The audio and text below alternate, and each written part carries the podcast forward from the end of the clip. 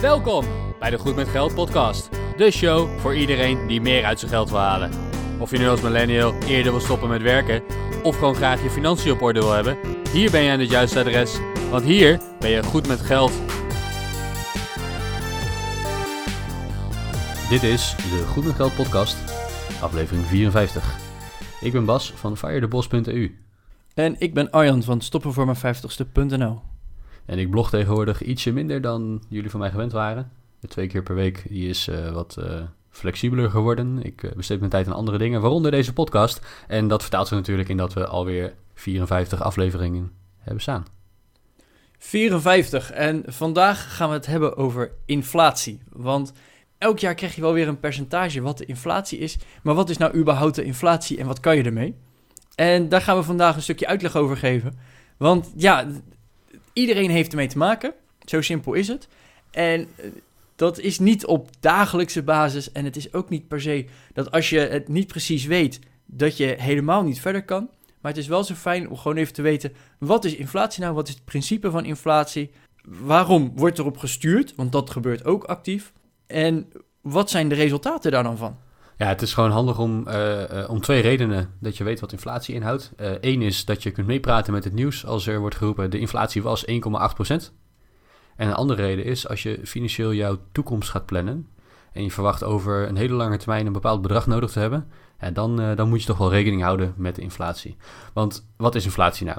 In principe is inflatie een heel eenvoudig concept. Het heeft te maken met de waardevermindering van geld. En dat vertaalt zich in dat geld niet per se minder waard wordt, hè, want een euro dit jaar is nog steeds precies diezelfde euro volgend jaar. Maar spullen worden duurder, diensten worden duurder. Ehm, en, en dat voel je dus in, eh, in de portemonnee op het moment dat jij meer geld moet gaan betalen voor dezelfde boodschappen die je doet. En dat, dat is eigenlijk de kern van wat inflatie is. Voor dezelfde hoeveelheid goederen of diensten die jij afneemt, moet je in de toekomst meer betalen dan vandaag. Ja, want Bas, hè, inderdaad, wekelijks doen we de boodschappen. En ik weet niet hoeveel jij ongeveer voor je boodschappen kwijt bent. En ik weet het zelf ook niet eens precies. Maar ik kan me zo indenken dat eh, dingen gewoon duurder worden. Want dat is gewoon zo. En als je gewoon precies hetzelfde zou kopen, wat je nu in je winkelwagentje gooit, maar dan 20 jaar geleden betaalde je heel veel minder voor dat net zo volle winkelwagentje met exact dezelfde producten als nu. En dat is eigenlijk het principe van inflatie. Waar je vroeger een brood kon kopen voor een euro, moet je nu 1 euro, wat is het, 30 betalen geloof ik, voor, voor datzelfde brood. Je krijgt er niet meer, je krijgt er niet minder voor, maar je moet er wel voor, meer voor betalen. En, en dat is dus eigenlijk inflatie. Dat je ja, meer moet betalen voor hetzelfde product. Ja, even heel concreet betekent dat natuurlijk dat je ehm, als, als je vandaag een brood kunt kopen voor een euro. En over een jaar kan je datzelfde brood kopen voor een euro en twee cent. Niet zo erg boeiend. Die, die, die 2% inflatie, even ervan uitgaande dat er een inflatie van 2% is. Uh, die, die zal je volgend jaar niet zo heel erg merken op het moment dat je één artikel koopt. En er spelen natuurlijk nog een hoop andere dingen mee. Supermarkten die hebben aanbiedingen, er zijn prijsoorlogen gaande misschien. Maar uh, we hebben het hier natuurlijk niet alleen over boodschappen, maar over alles dat duurder wordt. En in een gemiddelde wordt het duurder. Sommige producten zullen heel veel duurder worden, sommige producten zullen misschien goedkoper worden of in prijs gelijk blijven. Um, maar, maar bij een gemiddelde inflatie van zeg even 2%, dat rekent makkelijk, ga je op de lange termijn dat effect wel voelen. Een voorbeeld is, als jij gaat plannen om over 30 jaar met pensioen te gaan, je hebt een bepaald bedrag nodig, dan kan je zeggen van nou, ik heb misschien 1000 euro per maand nodig vandaag om van te leven. Even loslaten of 1000 euro realistisch is of niet. Het is een rekenvoorbeeld. Als je 1000 euro vandaag de dag nodig hebt om van te leven, dan, uh, dan kan je niet gaan plannen dat jij over 30 jaar ook 1000 euro per maand kunt besteden. Want als jij vandaag de dag 1000 euro besteedt, dan kan je daarvoor producten kopen die over 30 jaar bij 2% inflatie meer dan 1800 euro zouden kosten. Dat is bijna een verdubbeling in, uh, in, in de nominale waarde van, van het bedrag dat je nodig hebt. Uh, als, als je dat omdraait, dan betekent dat eigenlijk dat 1000 euro van vandaag bij een inflatie van 2% over 30 jaar slechts 550 euro waard is. En daar zie je het effect van, nou, van de rente op rente, waar we het vorige week over hebben gehad, um, op, op de lange termijn van inflatie. Um, en daar dien je dus gewoon rekening mee te houden. Voor volgend jaar niet zo boeiend, voor het jaar erop misschien ook niet zo heel interessant. Voor over 20, 30, 40 jaar absoluut heel belangrijk om in je achterhoofd te houden als je rekensommetjes gaat maken. Ja, het inderdaad, die, die 1000 euro uh, met 2% inflatie, heb je volgend jaar 1020 euro nodig om hetzelfde te kunnen kopen. En het jaar erop iets meer dan 1040 euro. En dat gaat steeds zo een klein beetje door. Totdat je uiteindelijk, om hetzelfde te kunnen kopen over 30 jaar, 1800 euro nodig hebt. eh, om inderdaad van te leven, laat maar zeggen. Dus dat, dat is wat inflatie met je geld doet. Het, het wordt eigenlijk gewoon minder waard. Want je hebt meer geld nodig om over een paar jaar hetzelfde te kunnen kopen. En dan horen we steeds van ja, de, de, de Europese Centrale Bank die stuurt op de inflatie. En die stuurt een beetje op 2% inflatie op jaarbasis. Ja, en dan kan je wel denken van ja, maar verdorie, dan wordt mijn spaargeld minder waard. En waarom doen ze dat nou? En je krijgt toch geen rente op je, op je rekening en, en al dat. Waarom doen ze dat nou? Nou, de, de tegenhanger van inflatie is deflatie. En bij deflatie kan je meer kopen voor hetzelfde geld volgend jaar. Dus waar je nu nog eh 1000 euro nodig hebt bij een deflatie van 2%, heb je volgend jaar misschien nog maar 980 euro nodig om exact hetzelfde te kunnen kopen. En dan ga je denken: oké, dus als ik nu 1000 euro nodig heb en volgend jaar heb ik nog 980 euro nodig om exact hetzelfde te kopen, nou dan wacht ik even een jaar. Doe ik het volgend jaar wel, heb ik minder geld nodig, hoef ik minder te sparen. Voor boodschappen gaat dat natuurlijk niet op. Maar als je bijvoorbeeld aan het plannen bent om een nieuwe auto te kopen. En je denkt, nou ja, dit jaar, volgend jaar. Ik kijk het nog wel even aan met mijn huidige auto. En ik weet, auto's worden elk jaar goedkoper. Ja, dan ga ik misschien wel de aankoop van die auto uitstellen tot het laatste moment. Want ik wil er zo weinig mogelijk voor betalen. Ja, of wat dacht je van een huisbas? Ja, als huizen elk jaar minder waard worden en je, kunt daar, eh, je kan daar rekening mee houden. Dus met huizen natuurlijk een beetje lastig, omdat daar veel ups en downs in zitten. Heel veel ups de laatste tijd, maar er zijn ook zeker perioden waarin het, eh, waarin het allemaal wat minder gaat.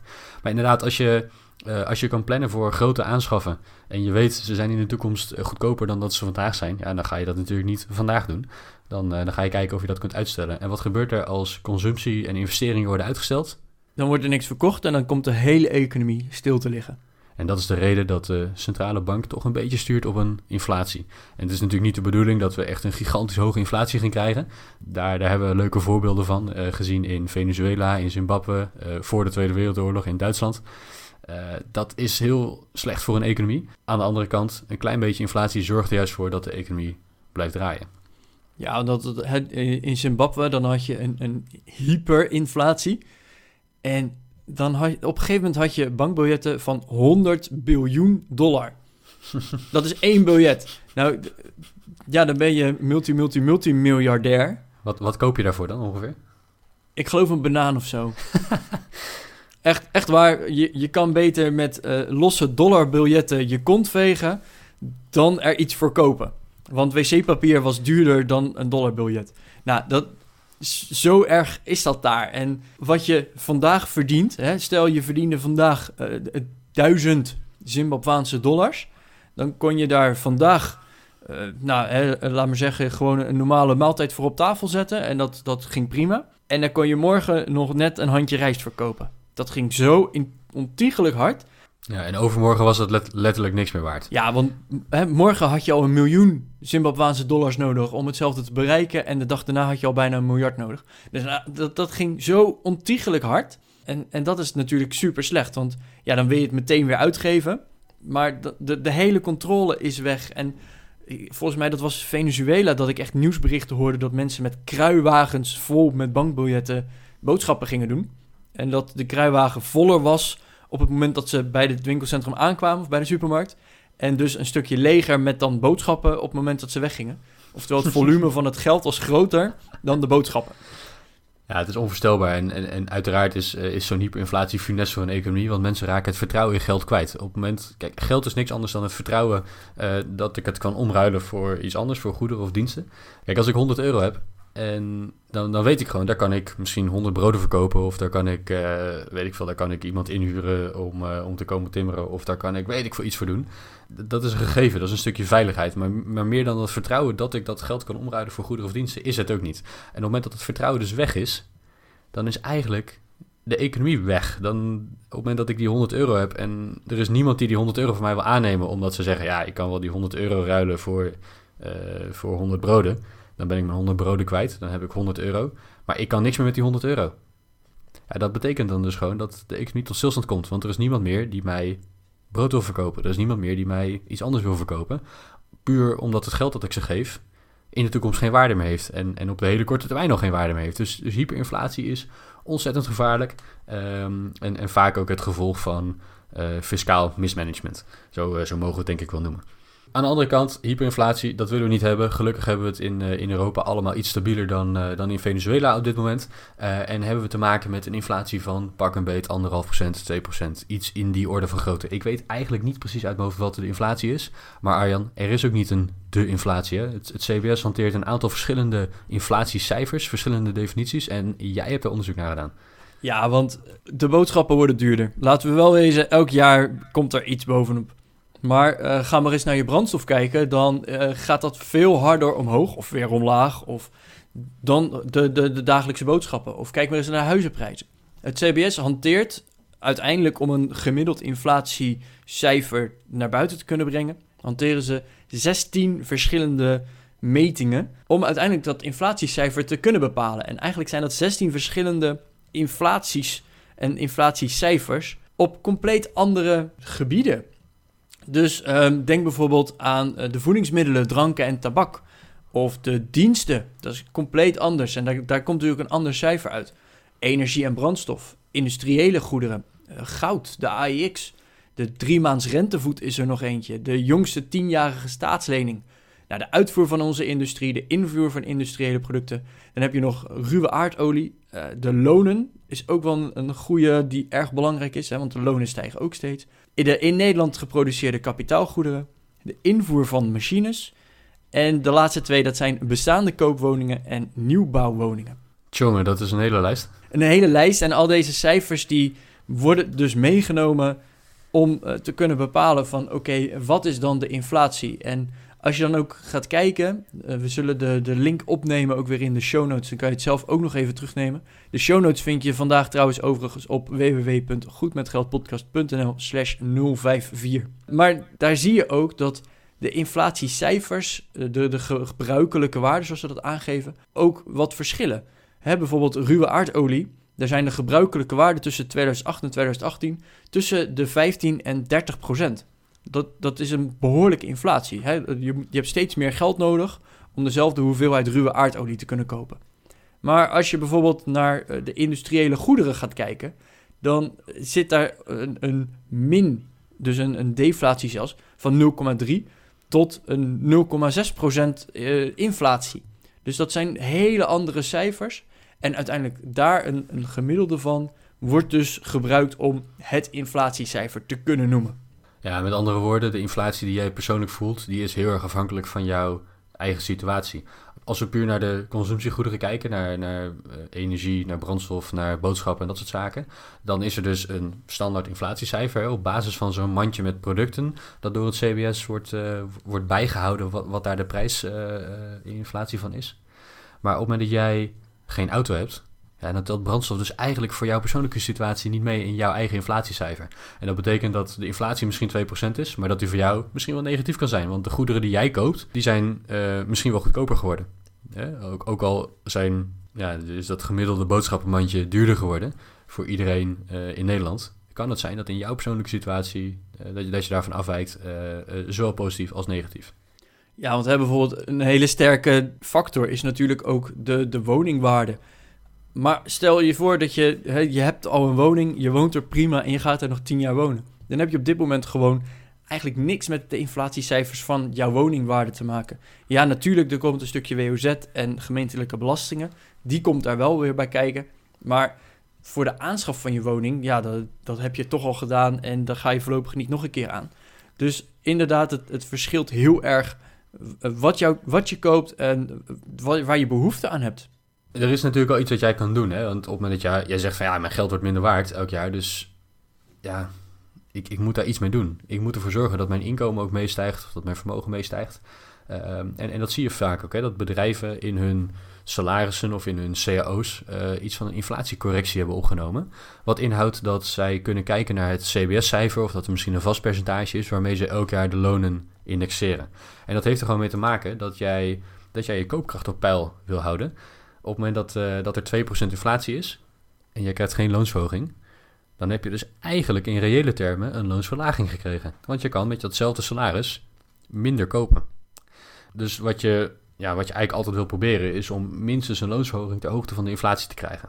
En veel bedrijven doen dat vanzelf. In sommige bedrijven, met name wat kleinere bedrijven, uh, moet je misschien zelf wat meer onderhandelen over je loonsverhoging. Maar dat is wel iets wat je, ja, waar, waar je rekening mee uh, zal moeten houden. Ik ben recentelijk voor mezelf begonnen. Ik ben als deze aflevering uitkomt een, een paar maanden onderweg. Ik werk als freelance consultant. Dat betekent dat ik in principe uurtje factuurtje voor klanten allerlei klussen uitvoer. En ja, uurtje factuurtje betekent gewoon dat ik een uurtarief heb afgesproken met mijn klant. En ik ga een aantal uren werken en dan stuur ik een rekening.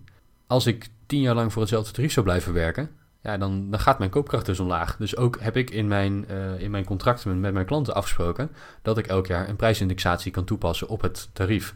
Om ervoor te zorgen, om mezelf in te dekken, uh, dat, dat ik met de inflatie mee kan lopen. En, en dat geldt voor ondernemers, maar dat geldt net zozeer in loondienst. Uh, zorg ervoor dat je met die indexatie meegaat. Ja, dus in deze aflevering zijn we kort maar krachtig ingegaan op wat inflatie nou daadwerkelijk is. Je kan, als het goed is, nu meepraten bij het koffiezetautomaat. Uh, dat inflatie eigenlijk niet één cijfer is, maar dat het bestaat uit heel veel verschillende cijfers, afhankelijk van heel veel verschillende factoren. En dat je geld eigenlijk gewoon minder waard wordt. En dat gaat heel geleidelijk. Hè, we hopen niet op een hyperinflatie van de euro. Maar dat gaat heel geleidelijk en wordt ook uh, op een inflatiecijfer gehouden. En juist om ook de economie te blijven stimuleren en om de consument te blijven triggeren om eigenlijk hun geld uit te geven. Want anders wordt je geld simpelweg minder waard. Want dat is inflatie, dat je geld minder waard wordt, dat je minder goederen of minder diensten voor hetzelfde bedrag kan kopen. Bas, waar vinden we de show notes? De show notes die vinden wij vandaag op www.goedmetgeldpodcast.nl slash 054 voor aflevering 54. Dit was Bas en Arjan van de Goed met Geld podcast. Tot volgende, Tot volgende week.